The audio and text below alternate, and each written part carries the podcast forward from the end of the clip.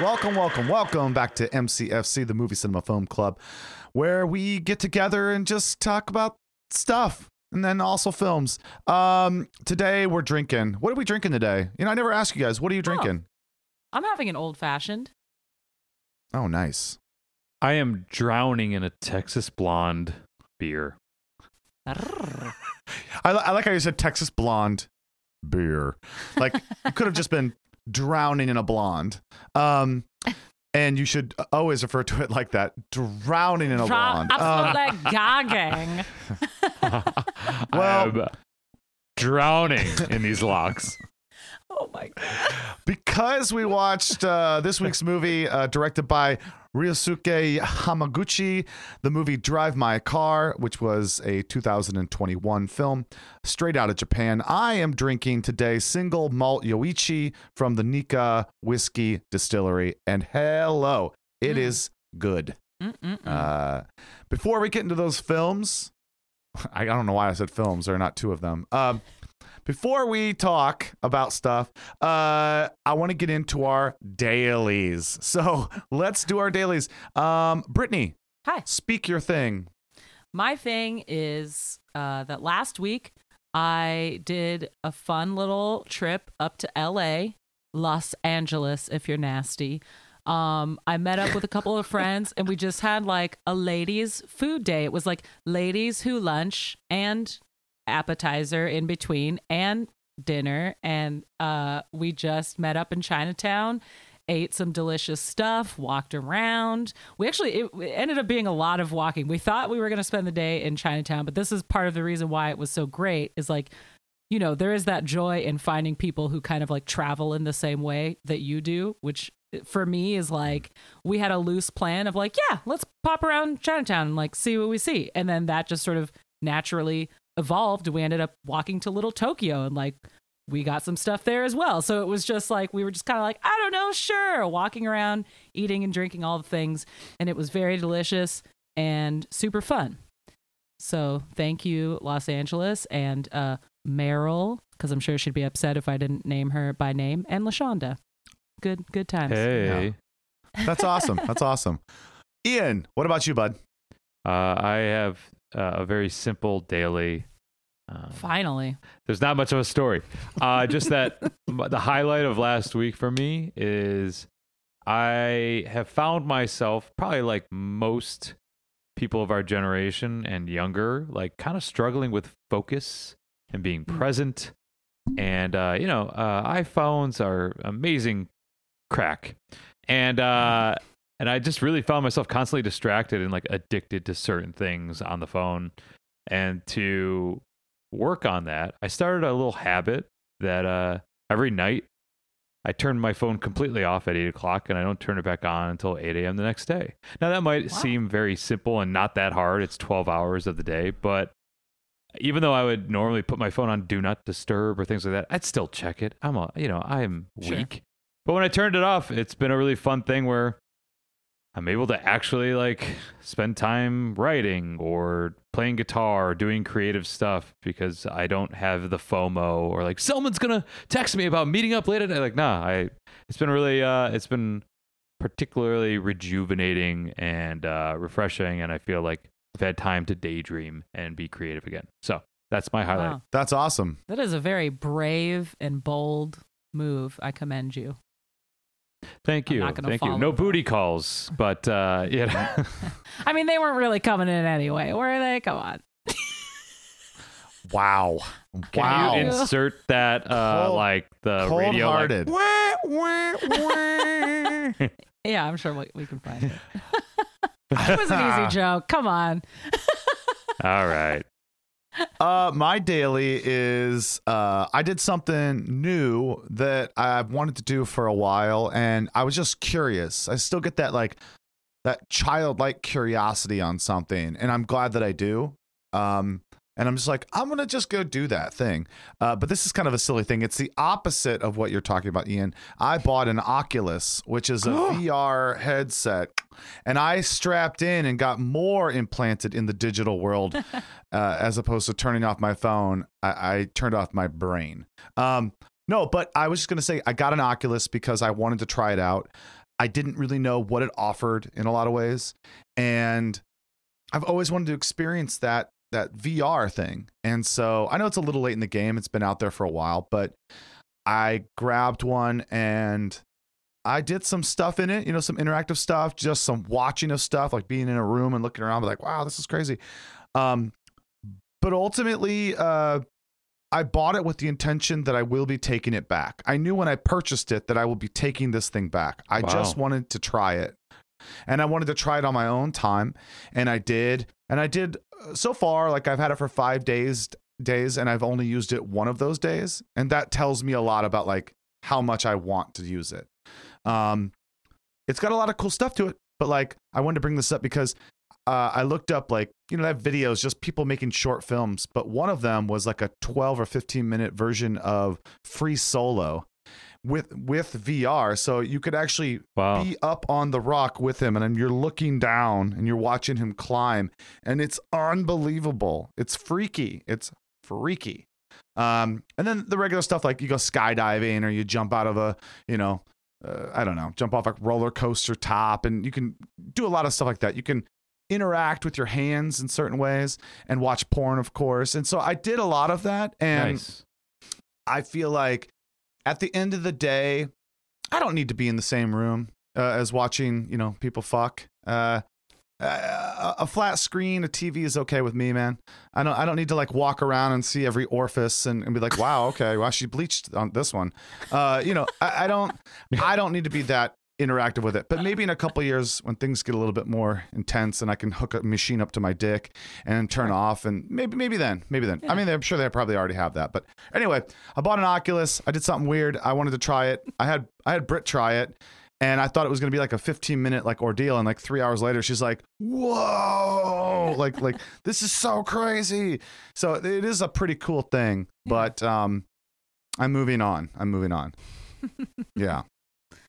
I will say I, I enjoyed the the interactive stuff much more than just the like, oh cool, look at this thing, like the like games and stuff where you're actually like using your hands and like grabbing stuff and punching stuff and like that kind of stuff. I was like, wow, this is cool. But the rest of the stuff, it was just like, Mm. okay, yeah, you Yeah. now you're looking Yeah. at that. I did I did like the one thing which is you could watch a movie in it and you could make the movie Ah. huge so it felt Oh, like that's you were cool. in a theater even though you're not. And it felt big. It felt really really big and I was like, "Oh man, if you could like plug in and watch a film and it's like Hmm. especially during pandemic time, it's like you couldn't even go to the Yeah. theater. It's like I could I could fake this, you know. This uh it was pretty cool. Um oh these aliens are just very on yeah. brand for us. You're embedding yourself further in technology. I, you know, am withdrawing from society and I currently look like Ted Kaczynski. So yeah, this is a really good week for us. And I ate stuff. Yeah. yeah, yeah, yeah. very on brand. Yeah. yeah. Well, let's let's uh let's get into this movie. I'm really excited to talk about it with you guys. This week's movie was Drive My Car, like I said, directed by Ryusuke Hamaguchi, which we're just gonna murder. I mean, murder all these names. Um, because I'm not gonna do it uh i- to make it sound like it's Japanese people speaking, because that just sounds awful. And also, I don't know the exact pronunciation pr- pronunciation of even the word pronunciation. So, um, this movie uh, was based on a short story by uh, Haruki Murakami, and it was star- it starred Hide- Hidetoshi Nishimajimi, Jima, uh, Toko Miura, Reika Kirishima, Masaki Okada. I hope I did that right. Um, anyway, this film, Drive My Car, nominated and won some Oscars this year. Mhm. Um, Yeah. It won the International Film Oscar, correct? Not off Did the it, top of my did head. it win anything else? Maybe it won some things off off screen. I don't know. Yeah, I don't think so. Yeah. Uh, and it's a movie about uh, what it means to go on living. I think so. Without like chopping at this too much before, I really want to hear uh, Ian's take on Drive My Car. I would love to. Thank you. Uh, well, I really think they mistitled this, and it, it really should have been "Drive My Garbage Truck" because this movie is trash. I'm kidding. I don't How do lo- the both thing. I'm not How very long were good you working the- on that one, Ian? it came to me during the dailies. I don't. I'm not good at the. Uh, That's a really good impression of like a lazy Gilbert Gottfried right there.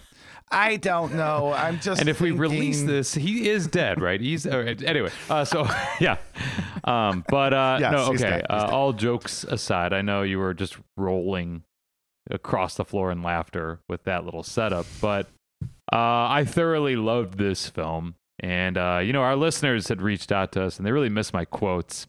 And so I have a quote to. Uh, Thank God. Thank God. Please, please, Ian. but uh, I feel like I feel like Ian's quotes are like just like straight up oxygen for me now. I mean, if if I don't have it, I'm it's like sleep so this is not gonna go tonight, forward. Well, to start my just Yeah. take on Drive My Car is a quote uh, associated with Nassim Taleb, who I often reference, but he has this aphorism One of the shortest books I've ever read has 745 pages. The longest book I've ever read was 200 pages. And I think that is very apt for this film, which i it's a long running time, three hours, but the way this director chose to tell this story, the way the screenplay envelops it, like it never feels slow to me.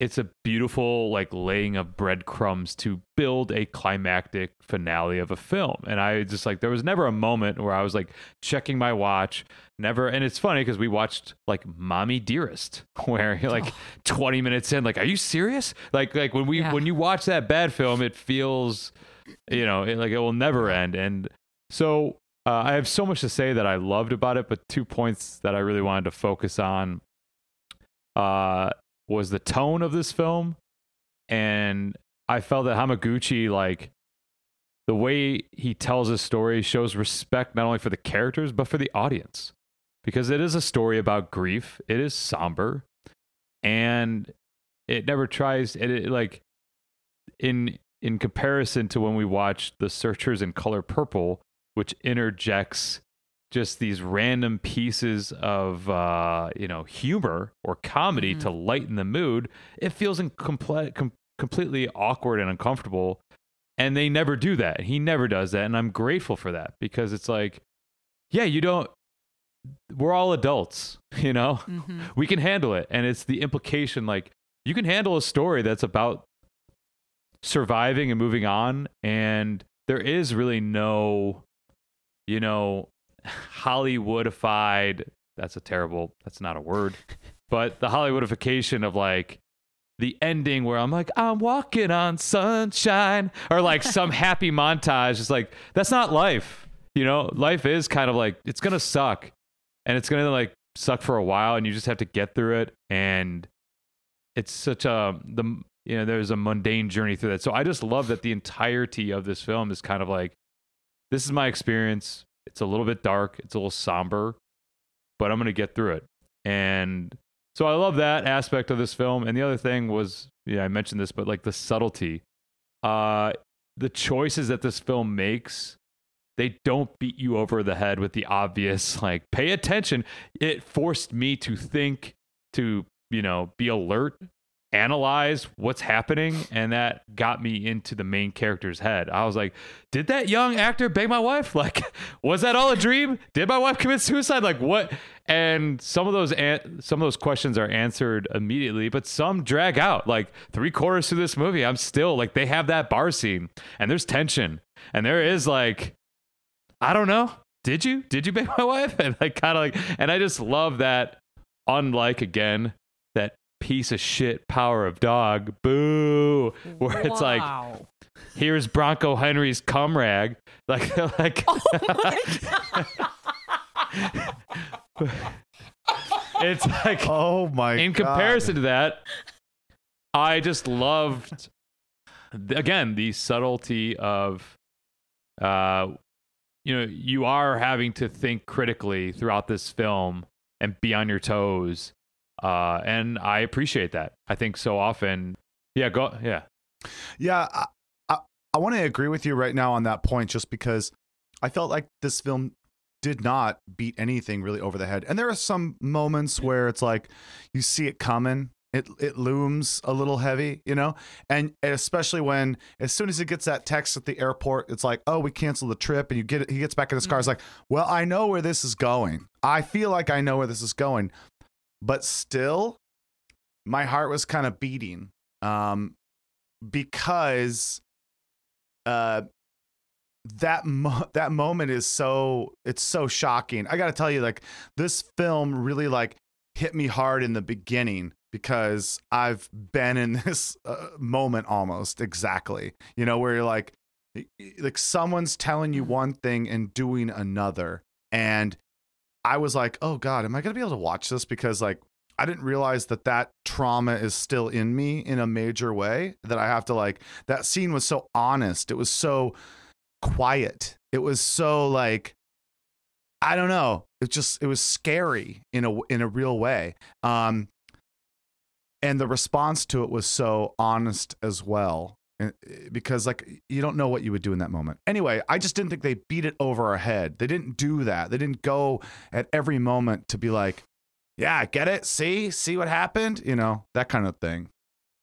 So yeah I was and, I was happy and i do that. want to like pass the baton to both of you uh without talking because there was so much more that i loved about this um but uh, i guess overall as well and both of you are, are much probably more knowledgeable about japanese culture in general but the differences between like western culture and japanese culture and and to that point i kind of love like that it wasn't this over the top dramatic dramatic reaction where he beats the shit out of the guy like he sees his wife banging another guy and he's just kind of like okay and he exits you know and Yeah. there is that element to it where so often maybe the director chooses go big go big go insane for the drama but this was so consistent and it hit me stronger because it felt more like well that's real life. Like real life is then like the person who just lied to you jumps on a skype or zoom call an hour later like hey boo i miss you. I love you. And you're like fuck you. Like inside like Yeah. dying inside. And and i could definitely feel as well Yeah. like our main character uh just especially the ending and just to jump to that when he finally like lets it all out like I had all these emotions inside and I avoided that final conversation. Mhm. And I, Yeah. yeah, I found that so relatable that so often we like, Yeah. ah, just be nice, be nice. But like, and then sometimes, I mean, there's so many, l- the layering to this film as well just kind of hit me over the top of so many different storylines, but so tightly sewn together. So, uh, great pick. I'm so glad that you did pick it and, and uh, you know, not jumping ahead of ratings, but uh, I probably, if you did not pick it, I probably would have skipped it because like we passed the award season and like, well, now I'm not going to Mm. think about it. And so I'm so grateful that you did Well, pick it. And also, I think looking down the barrel of a three-hour movie can be a lot. It can be, and and and once you see the film, you can say for yourself, like, "Oh, that was worth three hours," and it didn't feel like three hours. Um, but that can deter. It can deter me, honestly. Um, I wanted to I wanted to bring up something really quick, which is where this film actually starts, because I think most films like this with this plot, I guess, um, would have started right when he walked in and saw his wife uh, having sex with somebody else, right? I feel like that's when the, the the opening credits would have started, almost like boom, okay, this just happened. Then he gets in his car and he drives off and he says, "I'm not dealing with this right now. My wife cheated on me. I'm starting a new life. I'm going on." But it doesn't start there. It doesn't actually start till much after her funeral. And that's a whole layer that I wasn't expecting that to happen, you know? And it isn't till about an hour into a three hour movie that they roll Yeah. the opening credits while he's driving. And I was like, I was just like so stoked on that. I was like, yeah, this is what they're saying is all this other stuff is what most people do in the first 4 minutes of a film.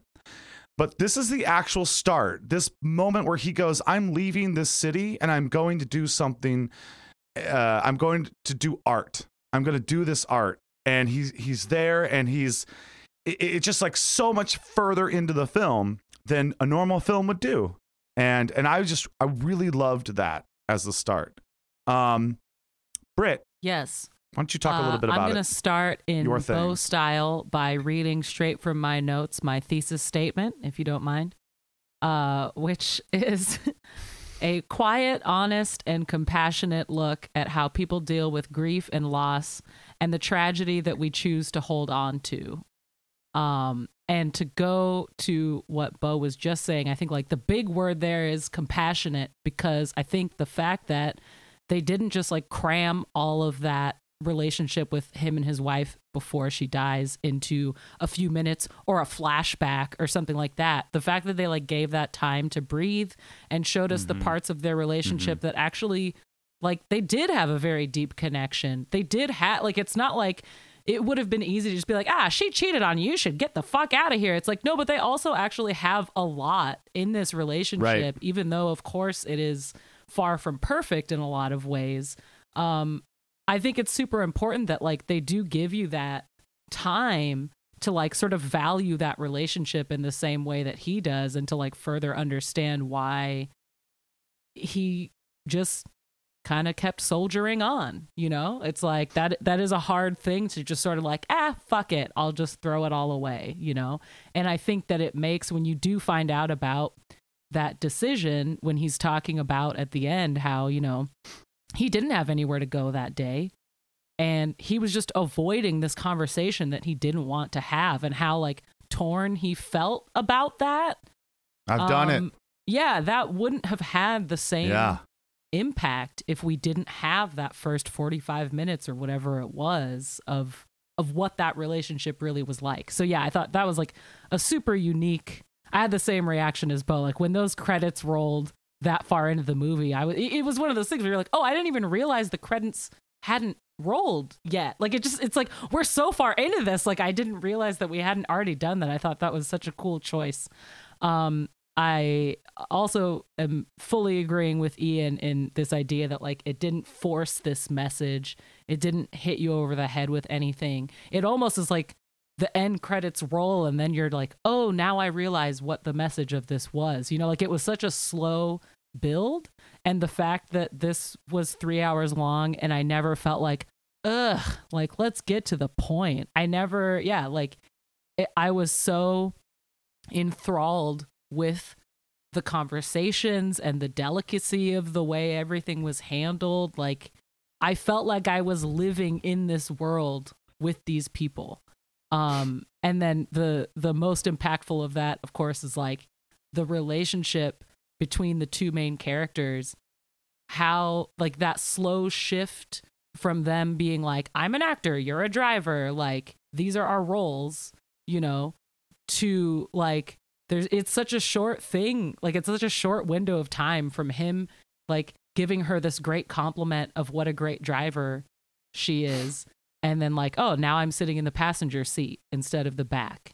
And now like you know what? Yeah like why don't we have a cigarette? And that shot of them both holding their cigarettes through the sunroof like that was it's such a simple thing. Like if you were just saying to somebody like oh yeah and then there was this really moving scene of two people holding a cigarette out of a sunroof you'd be like what? But like it really is because of how masterfully all of this is crafted it does become this like super important kind of emotional moment between like these two broken people just like having you know like building this relationship between the two of them. I thought that that was like really great. Um the last thing that i will say uh is that i thought as ian kind of touched on like that we didn't have this like everything's fine hollywood ending was really great. And even though it wasn't that in some ways it was like this super positive ending because you know these two characters have this kind of breakdown and then this acknowledgement of like yeah we just need to go on living. And then the final scene is just she's just going on living. Like she's just going to the grocery store, just like going about her life. But like you can still tell that there was this shift of how she is approaching that life moving forward.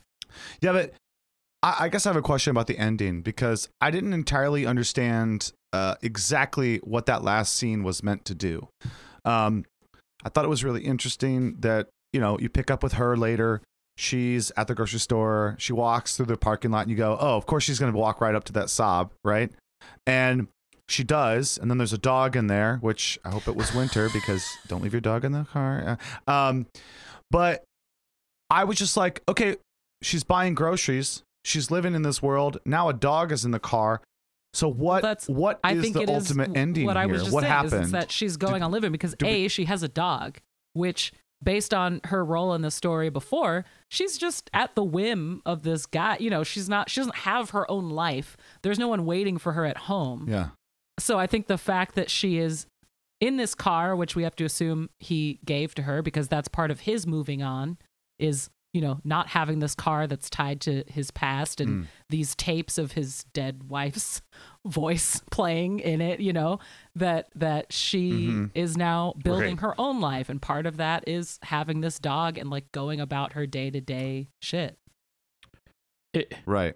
So that's, I guess, the question I had. Ian, did you? uh, Have a I comment? had a poorly timed joke, but I would be great if she was listening to tapes of him reading the tapes of his wife. Oh my reading, like, there's a, another layer to it. No, but also like, and I could be wrong on this, but and I like rewatched it, but it appeared the scar was faded and or like I yeah, I was. it I thought so appeared that either like cosmetically or whatever. But like to me, that was a very like that's uh, such a metaphor of like the past. I'm letting go of the past and I'm moving on because Right. the Yeah. scar is like I don't want to forget. So to me, Right. it- that was a big aspect of the progression as well. But obviously the car instability and whatnot. But yeah, I I thought I noticed the scar Right. being Mhm. So I, I noticed that too, and I thought maybe it was like, you know what, I, I was holding on to this, but I'm letting it go, and I got it. You know, it's less. It's a lot less because in the Mhm. first scene, it was like she had a scar, like she had a hard scar.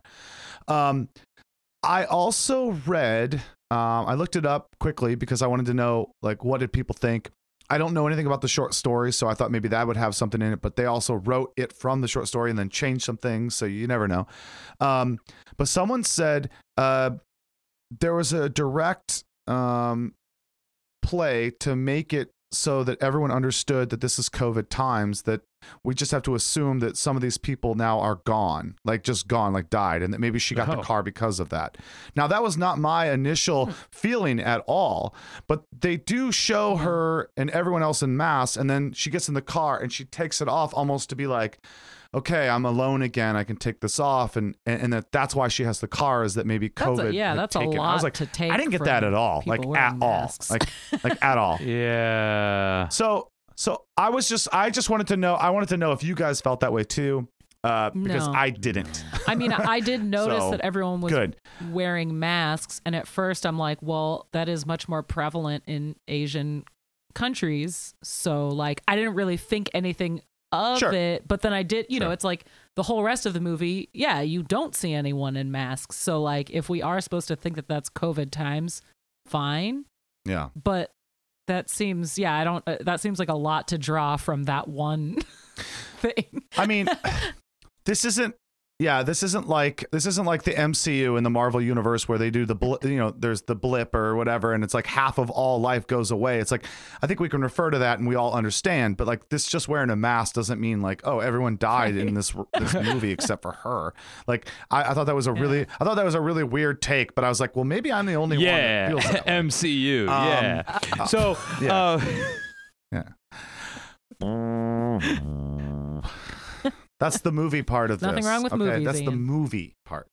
Okay. Um, I just want to touch on some points. Um, I thought the visuals were really um, Mm. amazingly normal.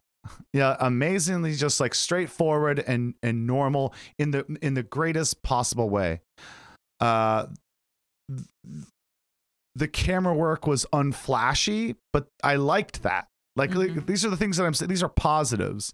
Like there were no a lot of the scenes were just like you know off the back of a boat with nobody in it, and it just you just see waves in the end of the boat. You see, you know, a simple driving scene where it's just it's just driving. It's just there's almost like in some scenes no other cars. Almost like this is the only people that exist in certain scenes. You know, mm-hmm. even at the airport, he rolls into Narita, and I've been to Narita Airport. It, it is not empty like that, but like there's there's a moment where he drives up, and it's just like he's the only car there. It's like this story is about him and not anybody else um, in this moment, right? And it starts to go into other directions and show other things. Um, yeah, I thought the camera work, like I said, is unflashy, but I also thought the film was kind of unflashy, including the people, the interiors, the landscapes. None of it was like filmed in a way that was like over sensationalized. Even like the uh, city streets at night and it's raining and it's in Japan, it could be really like overwhelming because it's a lot of neon signs and stuff. And it wasn't. It was just like very much like this is real life every day. We're not trying to flash this up. I just thought that was a huge factor in making this film like patient and to build up these moments where you have two hands come out of the out of the sunroof with the cigarette and it means so much because you're not blasting people with these moments all the way through it's just real life and real life is not flashy most of the time uh ian you want to say No, I, I was often reacting to a lot of the things that I was just like positively reacting um, to many comments you made. I had a couple other points, but proceed. Oh, um, I think, I mean, honestly, everything that you guys have said uh, is exactly how I felt. I mean, I liked this film a lot, and I thought it touched on a lot of things, and it hit me harder than I expected it to because, you know, we've talked about this in the past with other films. Um, but you know, I feel like at this age where I'm at, I'm going through some things where I start to challenge what life even is and where I want it to be. And I think at some point, one of the characters said their age, and they said in like 14 years, they'll be 60 years Yeah. old or something. And I was like, oh my God, like that's me. Like, I started thinking, I was like, what am I going to do with the next 14 to 25 years? Like, I'm not getting any younger. And, and it's like, there is this like I have a lot of questions still. I still feel young. I still feel in my 20s sometimes where I'm like I'm just like starting it up. What am I going to be when I grow up? And I'm like I already did that. I I I- need to be like I need to refigure here. um and it's just a funny thing to kind of go through. Um and this film made me address some of that.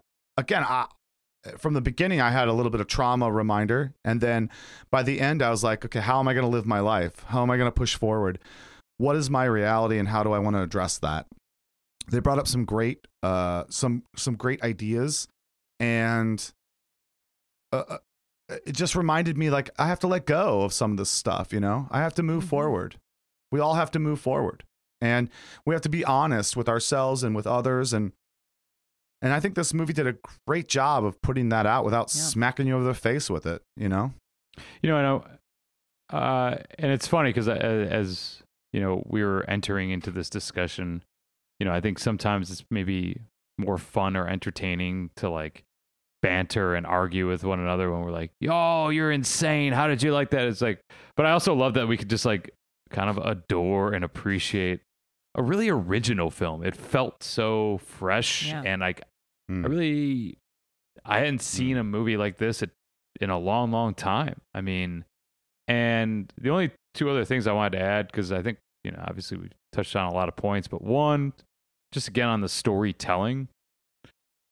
I kind of loved that the repetition of the dialogue in the script over and over and over again. It never got to a point where I was irritated, but it just felt like this mantra of like getting through this, getting through this. And when he finally hits hmm. that final scene as Vanya in the play, that was the moment I broke when he was like, no, this writing like pulls you out of it. Like he, you know, is uh, it's Anton Chekhov and it's like he's talking to the young guy of like, just read the lines. The lines will bring reality and truth out. Mhm. Just read the lines. I'm not telling you how to read them. Like it'll bring it out of you. And when he obviously has to step in, like he has that. Our main character has that emotional breakdown at um, the young driver's mother's house that's burned, and he breaks down, and they have that bonding moment. and that was intense. But then, like when you see that final production and they slowly close out onto the gas light, like the the Mhm. oil the oil lamp, I was like, Mm. yes, we've spent two hours saying these lines, and you finally like, you know, gushes it out of his soul, and I just like. You needed those two hours. Like you needed those two hours. So I love that. And one final comment, uh, just also, you know, you brought up that like bringing up previous traumas, but in a different way. And you talked about this Brit, but I love that they spent like 45 minutes painting the background of this marriage. Where in a lesser film or a different film, maybe the, the choice is like, well, you just start the movie with the infidelity and you have an assessment and a judgment. Yeah. And Right. what was really profound for me, And, and oh, I go think on. no, I was just gonna say, and I think the, it would paint the uh, that person Mhm. as like Yeah. this horrible villain because you don't get enough time to nothing gestates, nothing really like grows. But in this case, Yeah. I liked their Yeah. relationship. I understood it. And I wanted them to win. And, and so when it when when it, when I saw that she was cheating on him or, or was just doing this other thing, it kind of hurt me like deeply. It hurt me. I, I felt that hurt. So sorry, go ahead. Yeah, and um, all I was going to elaborate on was just like I love that scene where he, you know, the writer director, and forgive me, I'm I just I'll butcher his name if I try to remember to recall, but he's talking to the younger gentleman about like their marriage, and he opens up like, yeah, my wife cheated on me a lot, you know, and she really loved me, hmm and you know we were like best friends. And that com- the complexity of love relationships was really profound for me to see displayed in a really again like authentic and respectful way. And i can't like you said Britt the word compassion and delicate like yeah they they treated this subject in a very mature adult way. And and you know just to open up you know this was almost my daily and i swear i'm not going to talk too long about it but this past weekend watch because of watching this movie it made me rethink a lot of narratives that i tell myself about my romantic relationships and personal relationships. And i even had this funny moment of like my struggles on dating apps or something. And uh, it's like because of my head i have this very western you know like success is only if i have like this partner that we are happily merrily ever after you know and merrily we go to hell. And the reality was when I reflected on it, I have like there's probably like two or three people that I've met in Dallas, and I'm like, they're awesome, rad people that are my friends, and I wouldn't have met them otherwise. And it's just like, yeah, you can you can have this versus it doesn't have to be, you know, this idyllic perfect thing. And I love that he displayed it wasn't perfect. There was trouble. There was issues and she cheated on me and she loved me and was like my best friend. Mhm. I just love that they told that story. Mhm. So Yeah. Yeah. I think the the element of having her uh record all of the lines for him and it and give that to him is like shows her commitment to that relationship, the commitment to him to say like I love you and I know this is what helps you and what works for you. And that makes that relationship more complex. It isn't just a woman who's like, I'm busy and I'm cheating on you. And yeah, we're married and I'm lying. It's like, there is this other level. That she like deeply cares about this person, but also has these other desires in some way and is trying to get them too. It- and, and that's a difficult Mhm. thing to understand. It just is. It is. So, um, well, any other last moments or thoughts that you guys have about this uh, this uh, movie? Because I was I was just gonna say one more thing. One of my favorite actors or one of my favorite characters in this movie uh, was that Saab. it was a fucking beautiful car. Yeah. I- I loved that car and the fact that it was this red, interesting car in a sea of pretty plain cars was very important, I think, in its storytelling.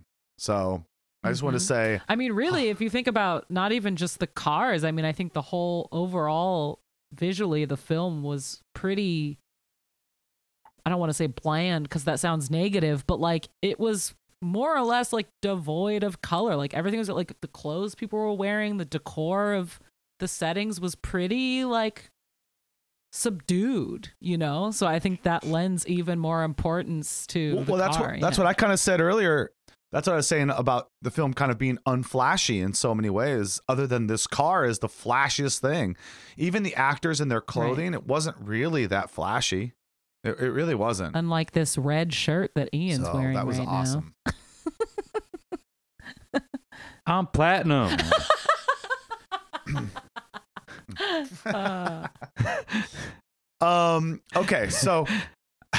so I'm no so other good. thoughts. We're we're all good. Before we get into uh, trivia and then our ratings, I wanted to make sure I give you guys the time. Trivia. Okay, well, let's move on. That was Drive My Car. Before we get into those ratings, you know what we always do? We do that trivia, trivia. Um, this week I've got two questions for you, and I am going to make sure Oh God. that Wow. you earn it. Great. Here we go. Trivia question. Trivia Mm-hmm. question number one. Are you guys ready? Ready to raise. You got your Yep. hands ready to raise on the the Zoom. Don't for, don't forget. Okay, here we go. Uh, Drive My Car plays out many of its scene in a Saab 900 Aero Coupe. There are so many movies that feature a car as a predominant character or device. There's Fast and the Furious, Bullitt, James Bond, Smokey and the Bandit, American Graffiti, Batman, The Italian Job, and so many more. What 1989 film starring Dan Aykroyd and Jessica Tandy spans the course of a quarter century and several classic cars while it tells its story of uncommon friendship? You said John Candy and Dan Aykroyd? No, I said what 1989 film starring Dan Aykroyd and Jessica Tandy spans the course of a qu- Jessica Tandy spans the course of a quarter century and several classic cars while it tells its story of uncommon friendship. Any guess? Go ahead, Brittany. Planes, trains, and automobiles. I had to just because he said John I'm sorry, that Candy. is- Okay, great. Yeah, that is incorrect. Go ahead, Ian. You have a chance Uh, to steal it. Here's his hand. Um, uh, uh, Northern Exposure. That was a TV show, uh, but that's okay. Um, you're like, Coach. The Love Boat. Um, oh. okay, so the answer. The 1989 film starring Dan Aykroyd and Jessica Tandy spans the course of a quarter century and several classic cars, while it tells the story of an uncommon friendship that was driving Miss Daisy. Really? Wait, what? Driving Miss oh, Daisy. Oh, because oh, you. son- Wow. It. It's. I I just left out Morgan Freeman. Why do I have to say Morgan That's All right. with stars, but okay. no, Yeah, I mean, fair. that is this. I said this. you know. Also, I mean, yeah, I haven't seen that since I was a, a wee little thing, so I don't even remember him being in it. But uh, yeah, I believe you. if you okay so so just to be just to be fair i'm not trying to fuck with you but if you'd seen the film and you knew who the film starred which is morgan freeman and jessica tandy jessica tandy's not in a lot of other things that we would know Uh, I just didn't know so i thought name, that's the give but That was of no not. help to me. um and, and i know ian knows that I, I try to throw him off with every other film that i mentioned and what was Dan description. Aykroyd's So- middle name? okay so no points on the first Blues Brothers. Well, Dan Aykroyd, Dan Aykroyd, Dan Aykroyd plays Jessica Tandy's Oh. son, who hires the chauffeur Hmm. and is a, a main character in that film. Never seen it. I've never seen Driving Um, Miss Daisy. Okay, so Could be. Oh, yeah. I haven't Pick it either. for our So, here themed month. uh, okay. So speaking of driving, here we go. Speaking of driving, uh, Hollywood and its actors have long been obsessed with speed and racing to a dangerous degree. Many actors, including Paul Walker, James Dean, and Grace Kelly, famously died while driving. Paul Newman, a man who was obsessed with racing, made a documentary about his life racing in 2005, but actually died of cancer in 2008, but was still featured in films well after his death. What 2017 movie used archived recordings of Paul Newman for a character in their movie? You, you are wow. What two thousand? Oh, Ian, you have your hand up. Um, Um is incorrect. Uh, Brittany, you want to steal? No, go ahead. Go ahead, Ian. I raised my hand uh, too early. Uh, I don't think that was the name. shoot. Uh, I will say uh, Interstellar. Oh my god. what? what? Uh, okay, okay. Well, I'm just gonna Did go ahead and tell you it's not documentary? Interstellar. Am I? No, just they used archival footage. No, I said that he didn't die. Yeah, he he didn't die in a racing accident, but uh, he he did make a documentary about his life racing. That's how obsessed he was with racing. And so what I was asking was, is even though he died in 2008, he was still featured in several films after. What 2017 movie used archived recordings of Paul Newman for a character in their movie? Um, Space Jam Two.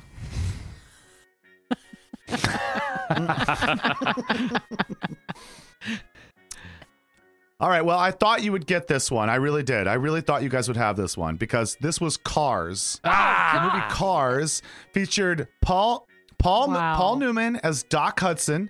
This was actually Cars 3, Cars 3, but I was going to accept Cars no, in general. I I'm just saying. this I'm just saying. I don't That's a- ride- that's a fair I don't question. I thought it was, I Tow Mater. figured it was gonna be. I figured it was gonna be a Pixar movie, but then I was like, Oh, but but then you just picked Interstellar. You didn't you didn't say something like Toy Story 4. You Well, said I got- Interstellar. I think it's Pixar. How about Raising Private Ryan? well, I just couldn't What? think of whatever. Pixar thing Um, came out in 2017. I, I had like a weird brain fart of like Soul. I was like, nah, that was it was last maybe year. It was I- Ratatouille, Ian. Oh, can I review Ratatouille right now? Well, uh, actually, I'd love you to. That's a, that's a rewind. Let's the do that. rewindables. Um, okay, so yeah, those are our trivia questions. Nobody got them. That's okay. Um, let's get to our ratings. Let's rate the film Drive My Car. Ian, what'd you rate this film? Just uh, you know, I'm shifting. I'm punching it into fifth gear right now, and I gave this a throbbing, throttling nine out of ten. Hmm. Wow. Okay, nine out of ten for Drive My Car from Ian. Brittany, what's your rating? That was a riveting experience. Just give me a moment to fan myself. Yeah. Um, I I shoved that clutch down so hard so I could give this film a Oh raging, throbbing, uh, heart well, pounding. it's funny because you know we have like that Yes, lead ahead, up, right? But then I do think it's hard to rate a film that is this subdued because when I sat down to think about my rating, it's like I really cannot tell you anything that this film did wrong. Like I, there's I'm drawing a blank. Like there just isn't anything. But I also feel like it's hard to be like, "Oh my god, everybody go watch Drive My Car. It's the best thing ever" because it is so just sort of quiet and calm. Uh, I did watch this today, so I wish I had had more time to like digest it fully. But because of the fact that I didn't have enough time and I also couldn't think of anything it did wrong, and I did love so much about it, I gave this a 9.5. Whoa! wow. No missteps. Wow, that was a that was a No lot of him and missteps. Han just yeah. to get to nine point But I'm five. also not. Brit's like, often you a know- little bit long-winded. Yeah, Wow. yeah, she's always long-winded. I'm surprised there wasn't a quote in there. Um, well, I will be I will be the first to tell you that my rating, my rating, might shock you. Okay, Always. my rating is also a nine. So, um, we're very, very close this month or this week. We're doing this weekly. Um, anyway, uh, so a nine, a nine, and a nine point five. That's a certified. That's Right? Yeah. I did. I started with a nine, but then I was like, why am I giving this a nine? Like, it didn't do, there's nothing, I have no complaints. Like, No, no, I don't either. I don't either. But I, I will tell you this: like it, it, it moved me, but it didn't. It didn't move me all the way through the way I I Okay. would have given a higher rating to. And, and and here's why I say that. Something like Everything Everywhere All at Once moved me, gave me shivers and chills and good feelings and sad feelings and amazing like emotions just ranged all around. And when I moved like that, I'm like, well, you're a 10. You're a fucking 10. Uh, this movie did everything right. It did. And it's it's just my personal preference. I'm like, this is a, an amazing movie. I would highly recommend this film to certain people, right? It's a it's cinema, it's film. It's not a movie, right? And so uh there's not one person I wouldn't Fair. recommend everything everywhere all at once. Yeah. It ranges all boundaries. And so I look at that as like a 10, you know? Like Cinema Paradiso. Um, all that being said, those are our those are our ratings. I'm so glad that we watched uh, Drive My Car. We appreciate all of you listeners, and uh, man, I'm on my third drink, and you can feel it, right? Um, let's get out of here. And so, of course, we have to end this up the best way we know how every week, and that's just like this. Hey, Ian, especially for you this weekend. I love you. I love you. I love you. Brittany here with your coming attraction for next week, and I want to continue this wild ride that we are on for the month of June in the water. And so we are going to watch The African Queen, directed by John Huston from 1951. Uh, let's get wet, y'all. Movie Cinema Film Club is brought to you by Shit Show Media. Make sure you check out all of our upcoming movies we'll be talking about on our Instagram at Movie Cinema Film Club. If you have an opinion, a comment, or a movie you think we should watch and discuss, email us at moviecinemafilmclub at gmail.com. This week's episode was written by Ian Schoaf, Brittany Everett, and me, Beau Hufford, and it was edited by Brittany Everett. Remember, support your local cinema, don't spoil films, be oh so quiet at the movies, and for the love of God, choose to read subtitles and boycott film dubbing. Thanks for listening, and we'll see you next time.